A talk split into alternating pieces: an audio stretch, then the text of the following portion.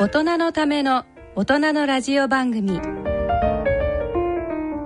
大人のラジオ。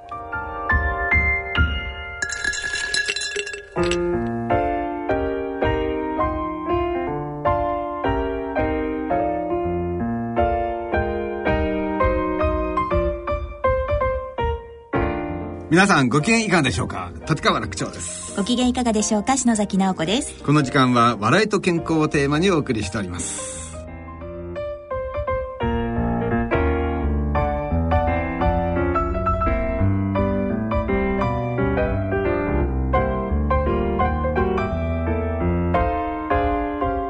えーさて7月も半ばとなりましたが皆さんいかがお過ごしでしょうかね。ねえもうなんか暑いですね毎日ね。ねえ、本当ですよね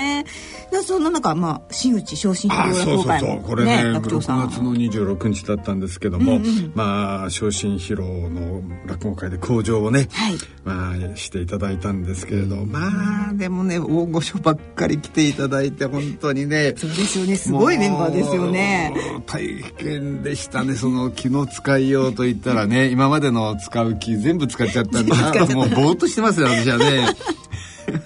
使い果たしちゃったみたいな、ね、果たしましたねもう、えー、放心状態ですねもうその後はね。そうか。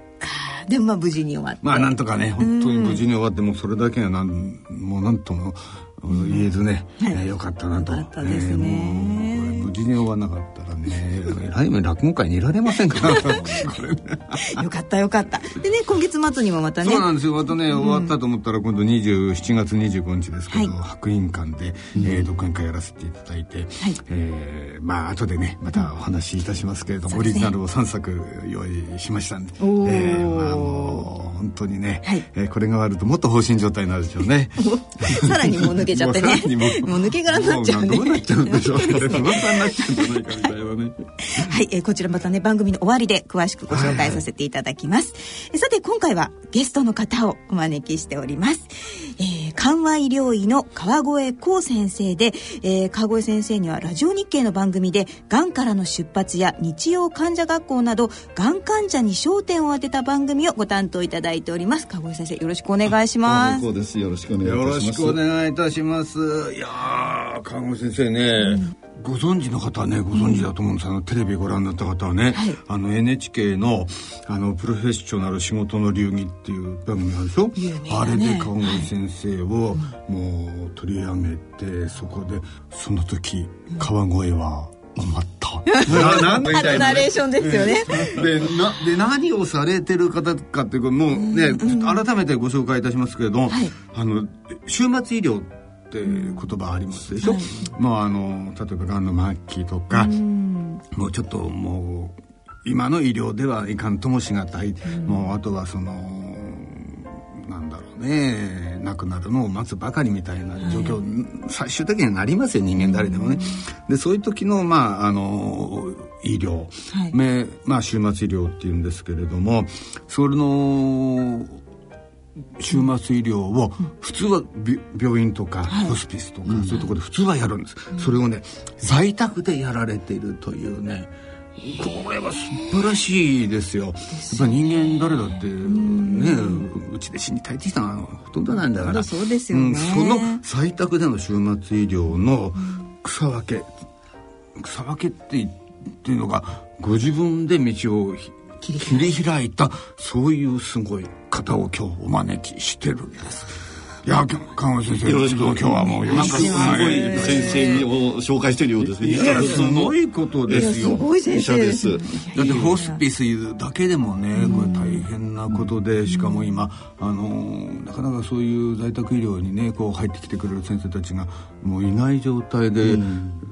ホスピスでさえ大変なのに在宅で終末医療ってもう本当にねよほどのエネルギーがないとこれできそうですね。ない僕もこのいるようにはもう26、7年なってるんですけどもね、本当に当時はあのスタートした当時は医療が全然制度もつあのついていなかった時代で、ね、制度自体なかったですね、えー、あのちょうど89年1989年にこう医療に携わるようになったんですけどこの医療法が変わって家でやってもいいよっていうことになったのが92年ですからね、そうですで当時その法律がこういう具合にバックアップしてくれるようになってやっとなりましたし、でちょうどたまたまですねこのクスシクもあの1989年、僕が始めた年に、はいはいエメスコンチンというね、はい、蛍光のモルヒネ除法剤が日本で初めて発売されたんですね。こういうモルヒネがこのその後非常に進歩したっていうようなこともあったりですね。ベッドをこう業者があの簡単にやって持ってきてくれて組み立ててくれるしそれからお風呂入れなくなったらそういうあのお風呂の業者が来てその患者さんの家であのベあのお風呂組み立ててそこで患者さんをこう入れてくれるとかですね、まあ本当に進歩しました。そうですよね。いろいろなその施設って言いますかね。そのベッドだってね、あのあよくあるんじゃないですかあの背中がこう持ち上げ言われたりね、あの病院には普通にあるけど、あんなもん家庭にないですもんね。いえいえ普通にはないですからね。だから外から持ってくるんですけどね。家庭のお風呂でなかなかね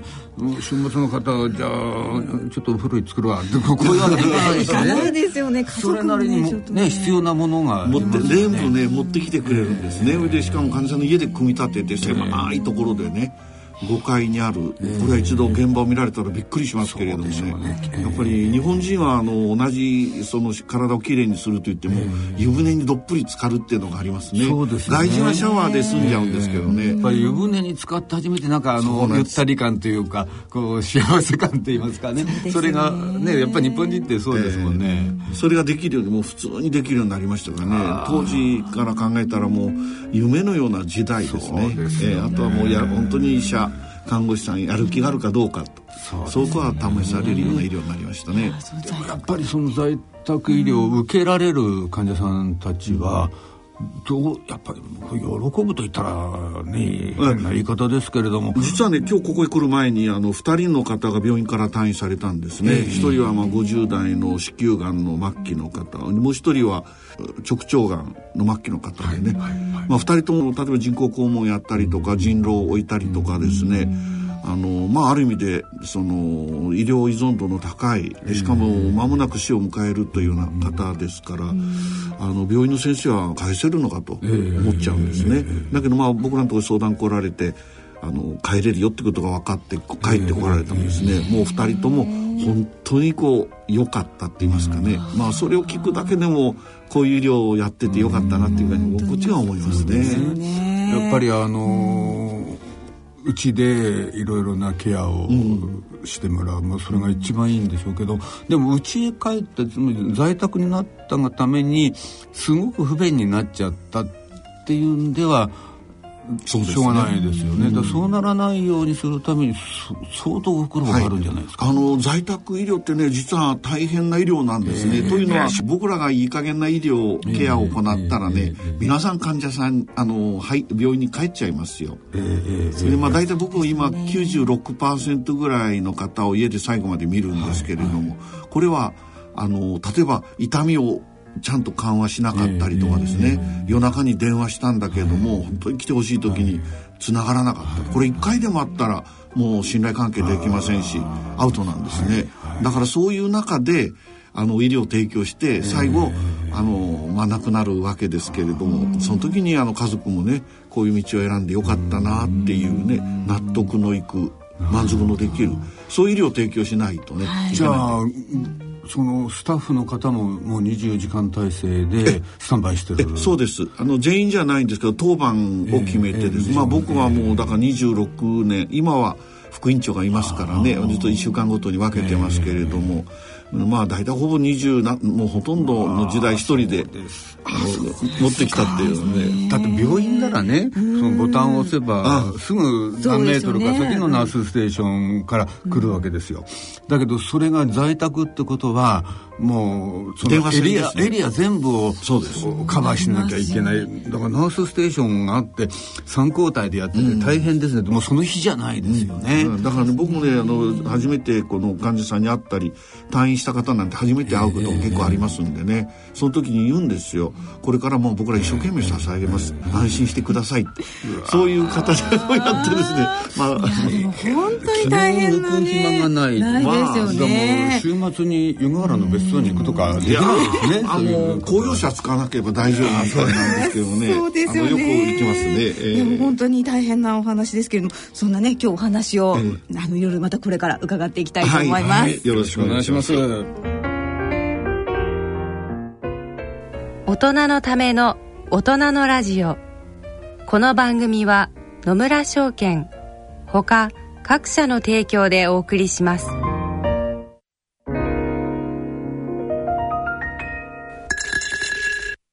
野村。第二の人生に必要なのはお金だけじゃないから。ゆったりとした旅を楽しみたい。健康はもちろん若々しさもまだまだ保ちたい。住まいをもっと快適にしたり、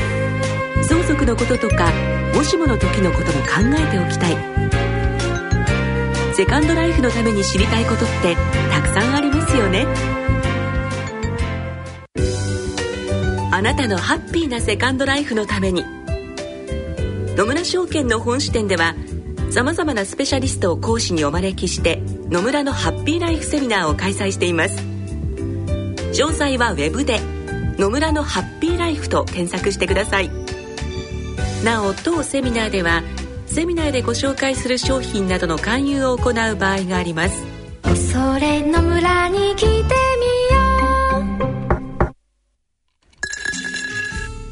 大人のための大人のラジオ。健康医学のコーナーです。大人のラジオ。今回は緩和医療医の川越光さんをお迎えしてお送りしております。いや今日はね在宅での週末医療の話を伺ってるんですけど、はい。でも多分ねこれお聞きになってる皆さん方は、本当にそんなこともできるのかしらって思ってる方もたくさんいらっしゃるし、多分もっとたくさんの方は在宅の週末医療があるということさえも多分ご存知ない私も知りませんでした。ねえそうなんですよ。でどうなんですかこれ？あの昔とね今とでちょっと違う様子が違ってきたんですね、昔はあの僕の書いた本とか僕が出たテレビがありますんでね、そういうのを見て、今非常にある意味で意識の高い方が、自分は最後迎える時はこれを、これでいきたいと、そういう格好で来られた方がまあ圧倒的に多かったんです,、あそうですか。今は全然違います。もう病院でもうやることやったから、やることないからとにかく川越のとこ行けっていう、でも川越って言ったって知らない方が多いわけですね、で川越は遠いから嫌だっていう方も中にはいるんですよね。小江小江戸は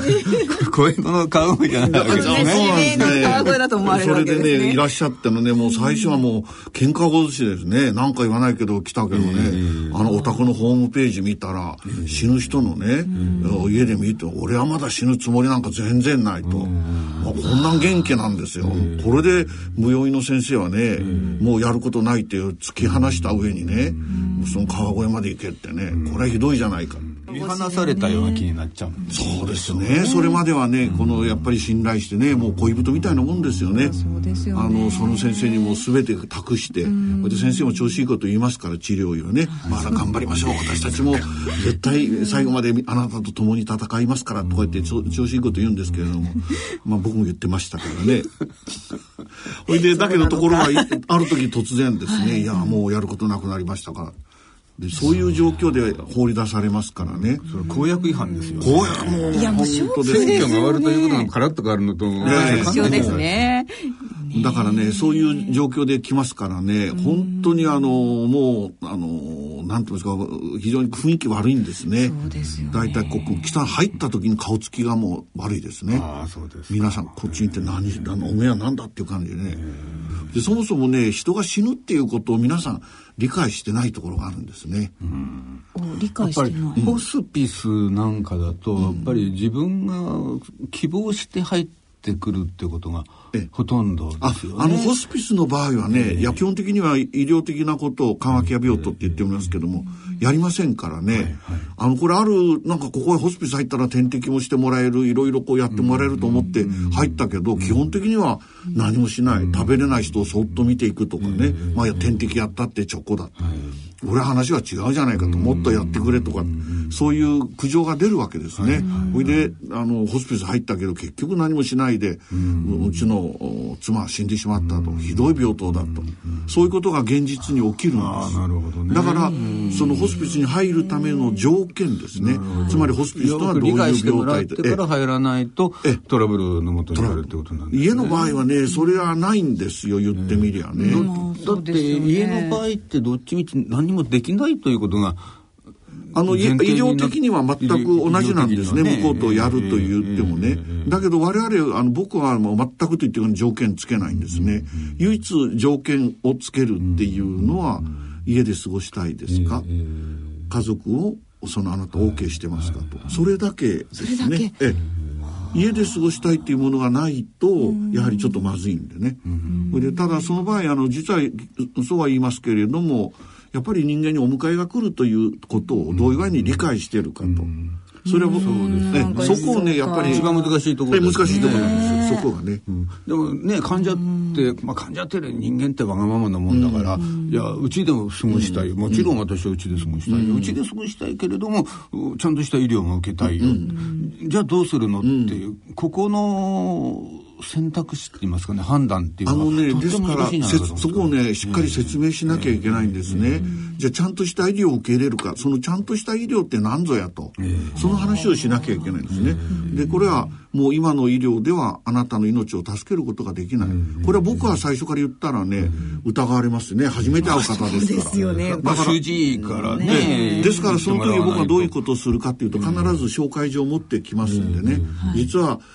その、その最初の発病のところから診断されて治療を受けて、うん、そして今の状態で、えこちへ来た理由ってことが書いてあるわけですね。ほ、いで、その中には患者さん家族に言わなかったことがね、書いてあるわけです。例えば、もうやることはないし、余命が今のままで1ヶ月ぐらいだと。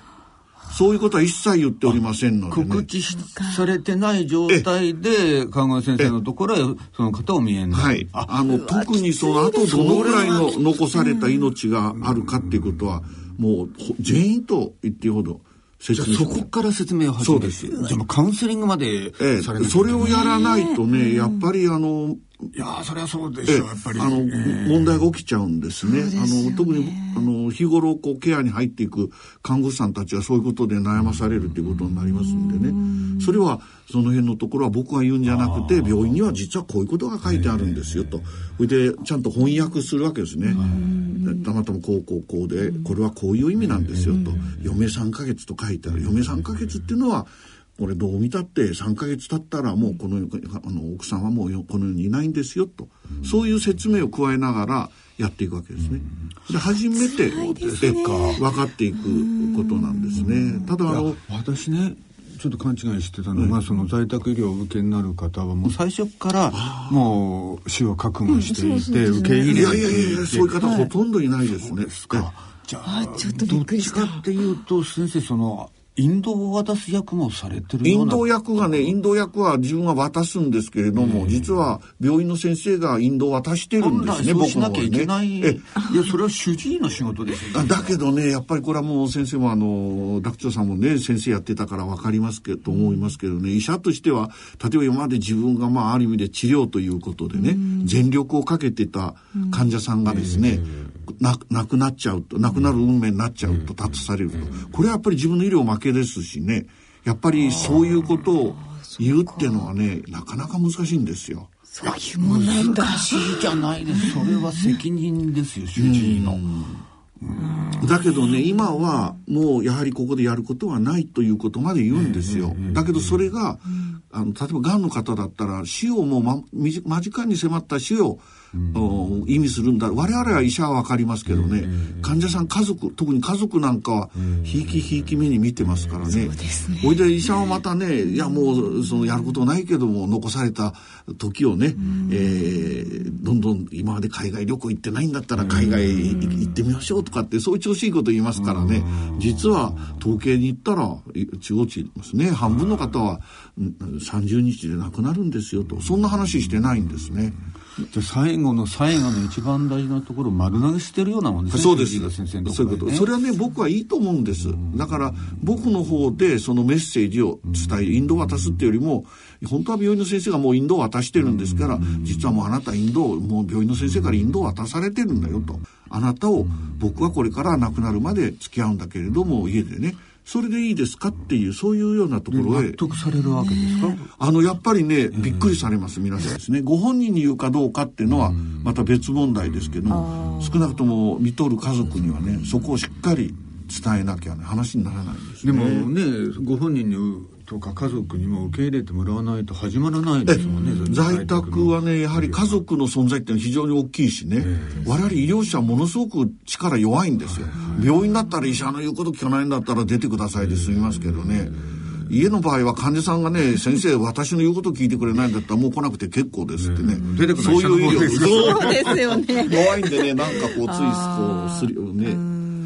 そういう。難しいところがね。まあ楽しいんですけどね。いや楽しいよされるというのはねだからその辺はね、どうも、なかなか理解してもらえないでしょうね。その実際の医療をやってる人じゃないとね。だから、あの、まあ、死っていうのを、まあ、我々知ってるんですけれども、今その自分がその死の瀬戸際に、あの、家族が瀬戸瀬戸際に立たされてるんだっていうね、そういう理解がないんですね。なかなか受け入れられないまあそれをまあねいろいろ先生がご説明されて、まあご本人が納得して、そこまではまだいいと思うんですよ、問題は家族が納得するかどうか、私は本当にそう思うんですけども、まあ、私も昔は臨床やってたんで,、でご本人にもうこれ以上の治療をしてもと思うん。でそれは家族に言うじゃないですか、そうするとう家族はやっぱり抵抗するわけですよ、でも苦しめるだけだったらっていうんで、ご家族も納得したりして、じゃあもう人工呼吸器外しましょうか、点滴やめましょうかっていう時に、3年ぐらい一度も来たことないどっか遠い親戚のおじさんが来て冗談じゃない。なんで点滴を外すんだってことになる。いやだからでも一人でも家族で反対する人がいると、もう外せないんです。よ、そこで外して亡くなっちゃったら下手すらこっちは訴えられますそうですよねお医者さんのせいだっていうね、うんそれはね、あの、よく、家族か説得するのが一番大変なんじゃないかなその家族っていうのがね、実は今おっしゃられたようにね、普段その周りにいる家族もいますし、ずっと遠くに嫁に行ったね、娘もいるわけですよね。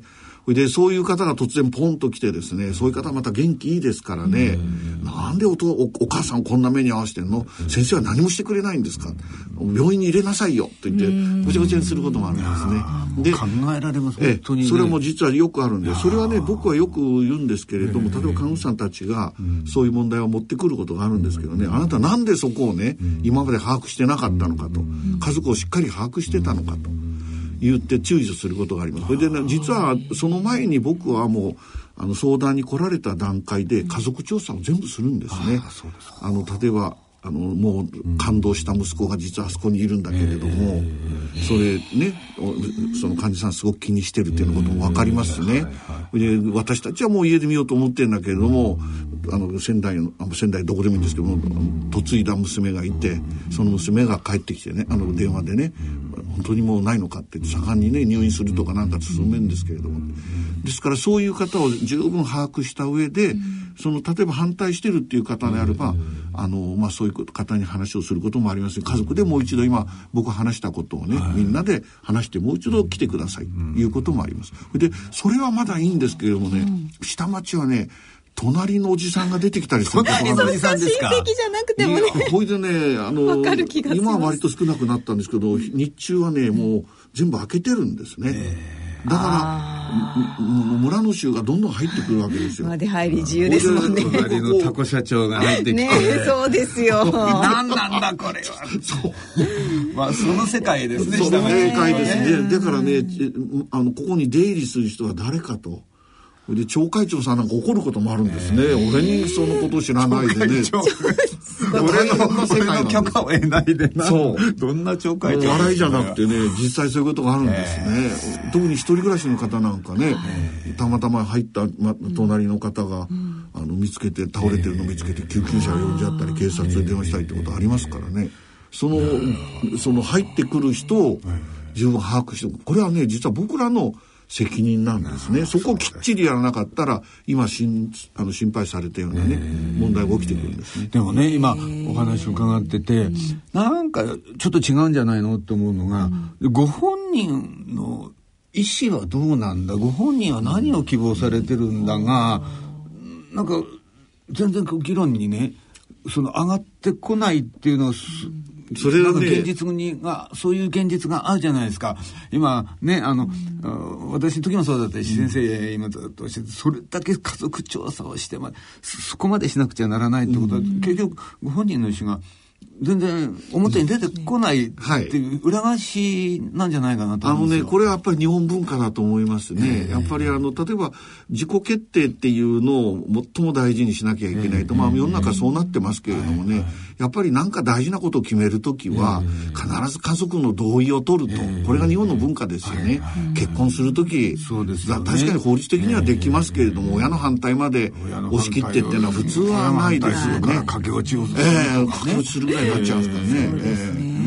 それで江戸時代は真珠が入る。だから近松門左衛門なんですがくれたんだ。なるほどね。真珠それはね、真珠の話はいいんですけども。ありますけどね。やっぱり日本の文化っていうのはありますよね。だからね、その時僕はその文化っていうのはやっぱり大事にしなきゃいけないんでね。やっぱり自分がこうしたいっていうことはもちろん第一です。だけどそれを家族が同意するかっていうことが第二。その二つがないと、やっぱり在宅であの最後まで亡くなって生で見るっていうのは難しいんですね。で、特にね、男の人なんて結構若い時いい加減なことやって家を帰り見ないでね、遊び回ってるっていう人いるわけですよ。ほいで定年になって、あのもう家に入ると、なんか奥さんべったりになっちゃってですね、もう周りの女の人誰も相手にしませんからね、お金もないしね。そうですね。そうですね。うん、そうなんですね。まあでも。自然に言っちゃって今。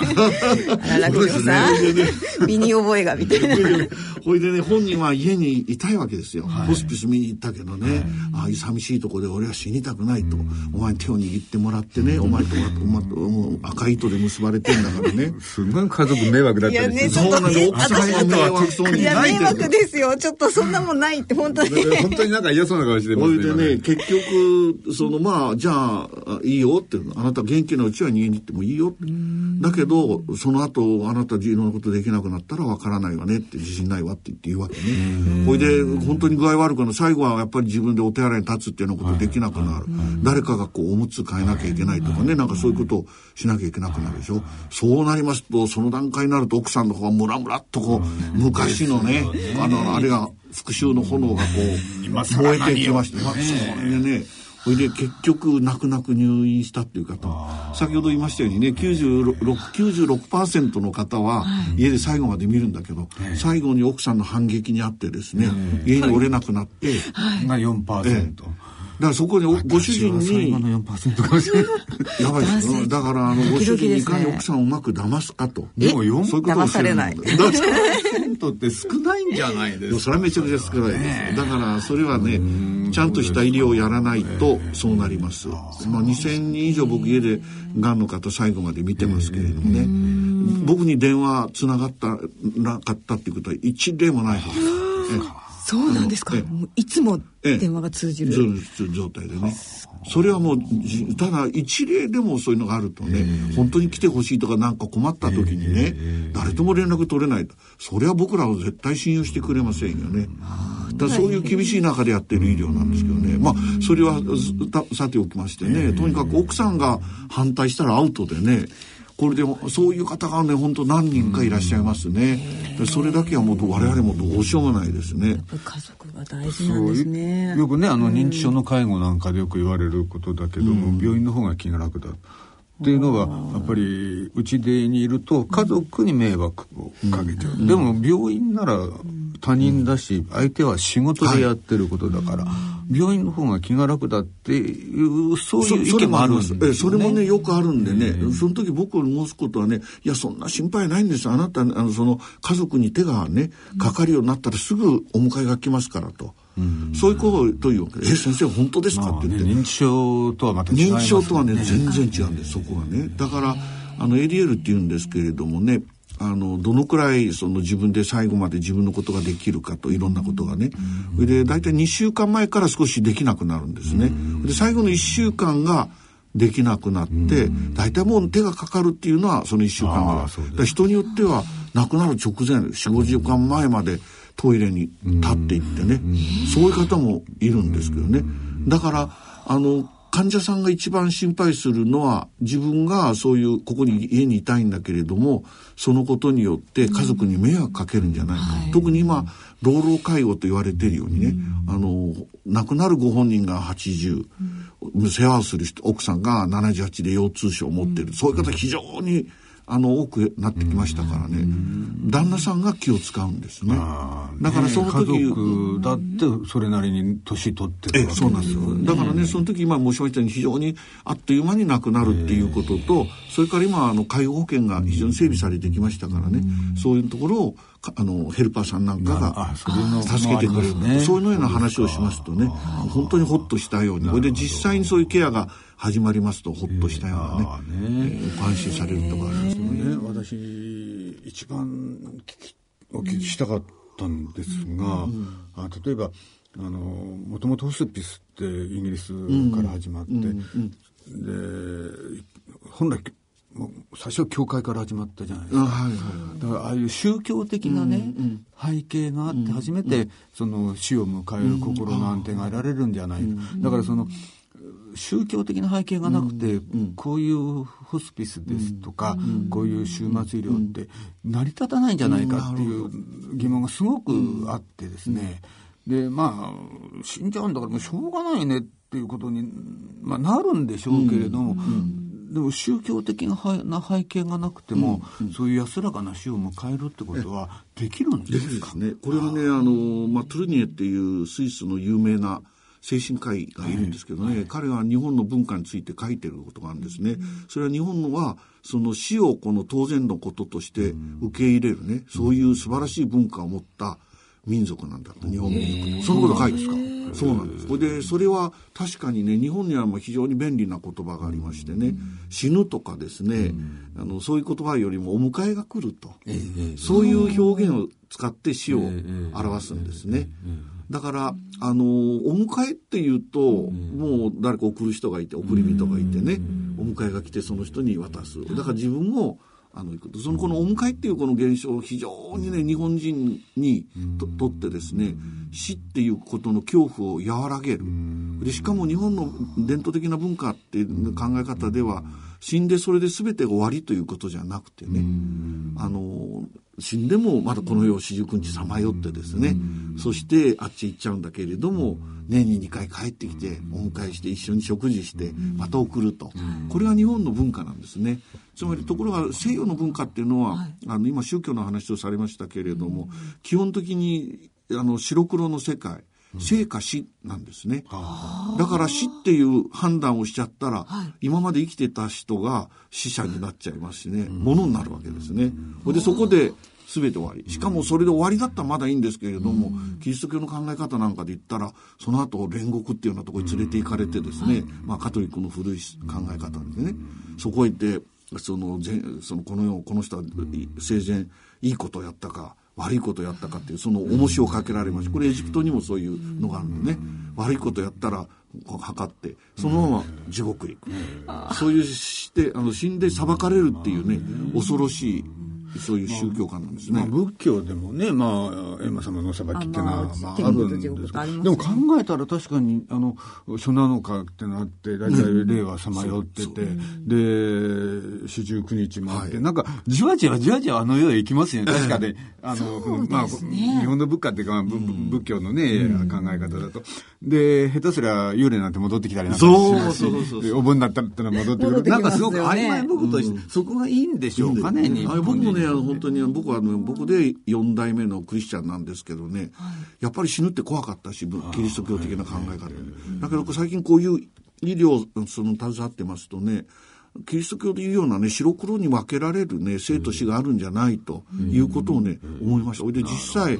あのー、ある方ですけれども、あの、苦労して東北から出てきてですね、二、人でビルを建てたんですね、中華料理屋をやりながら。それで、そのところが、その建てる途中で、奥さんのが大腸がんが見つかって、結果的には、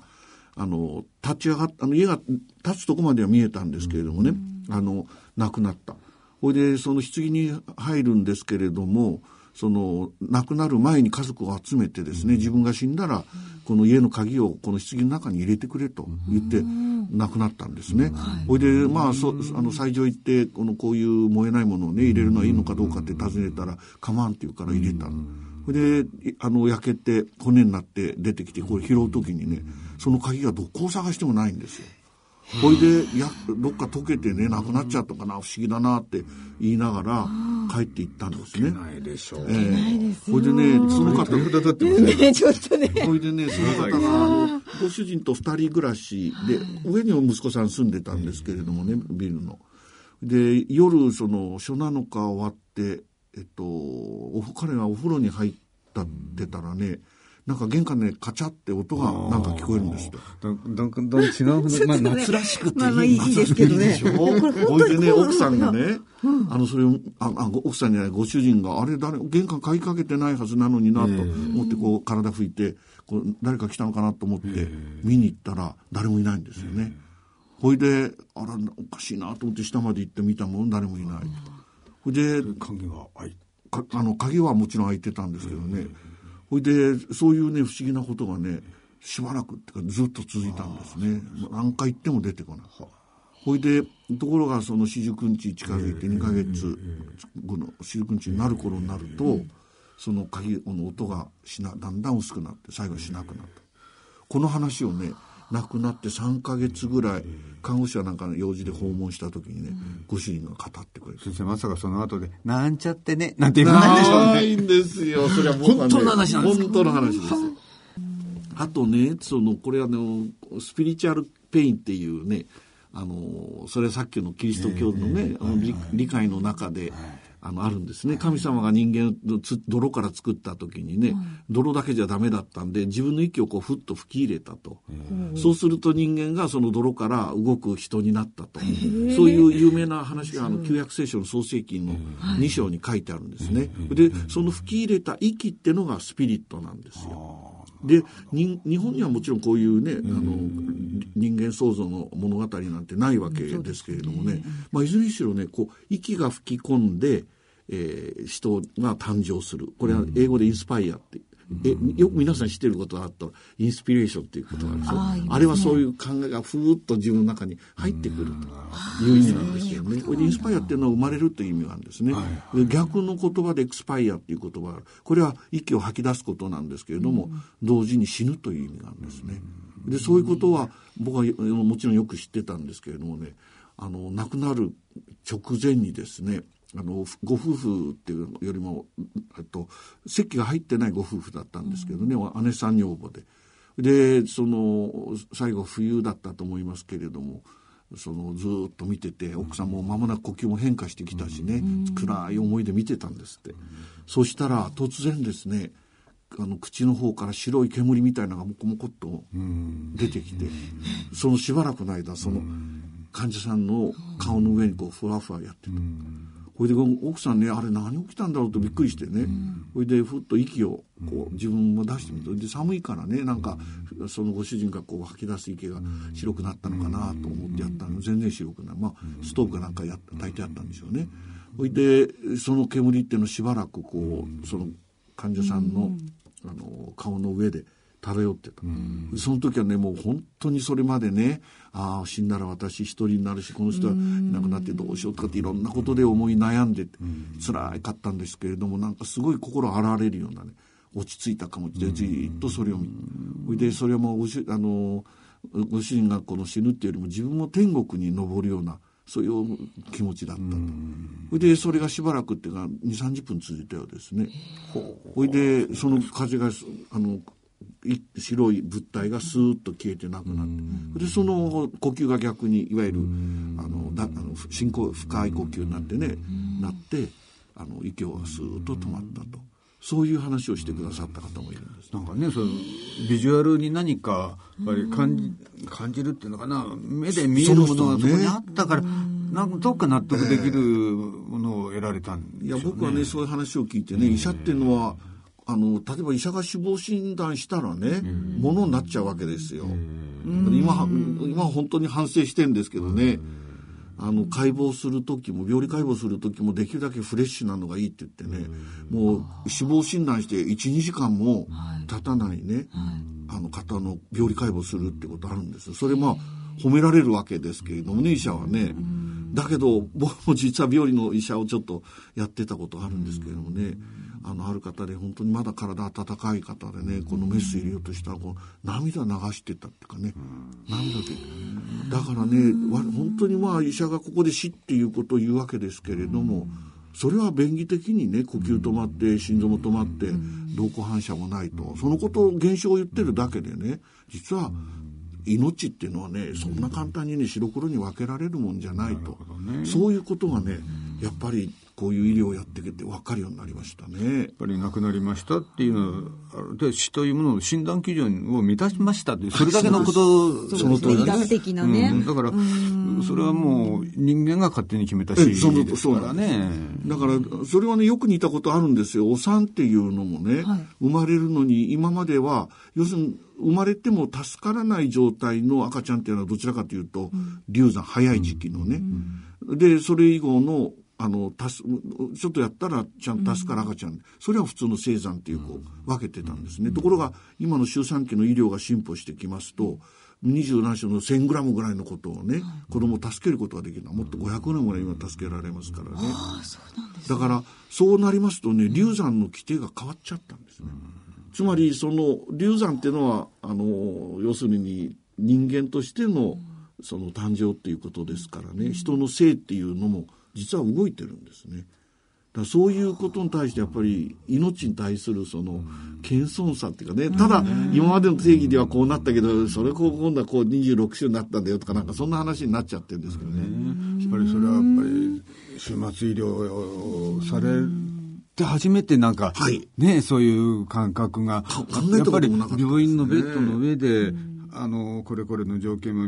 満たしましたからはい、えー、亡くなりました死亡診断書書いて、はいじゃあ、あのどうして亡くなったか調べましょうねって、はいじゃあ病病理解剖のバンってやっぱりこの流れの中でやってるとそういう死生観っていうものは出てこないです。生れないでしょうね、そうですか。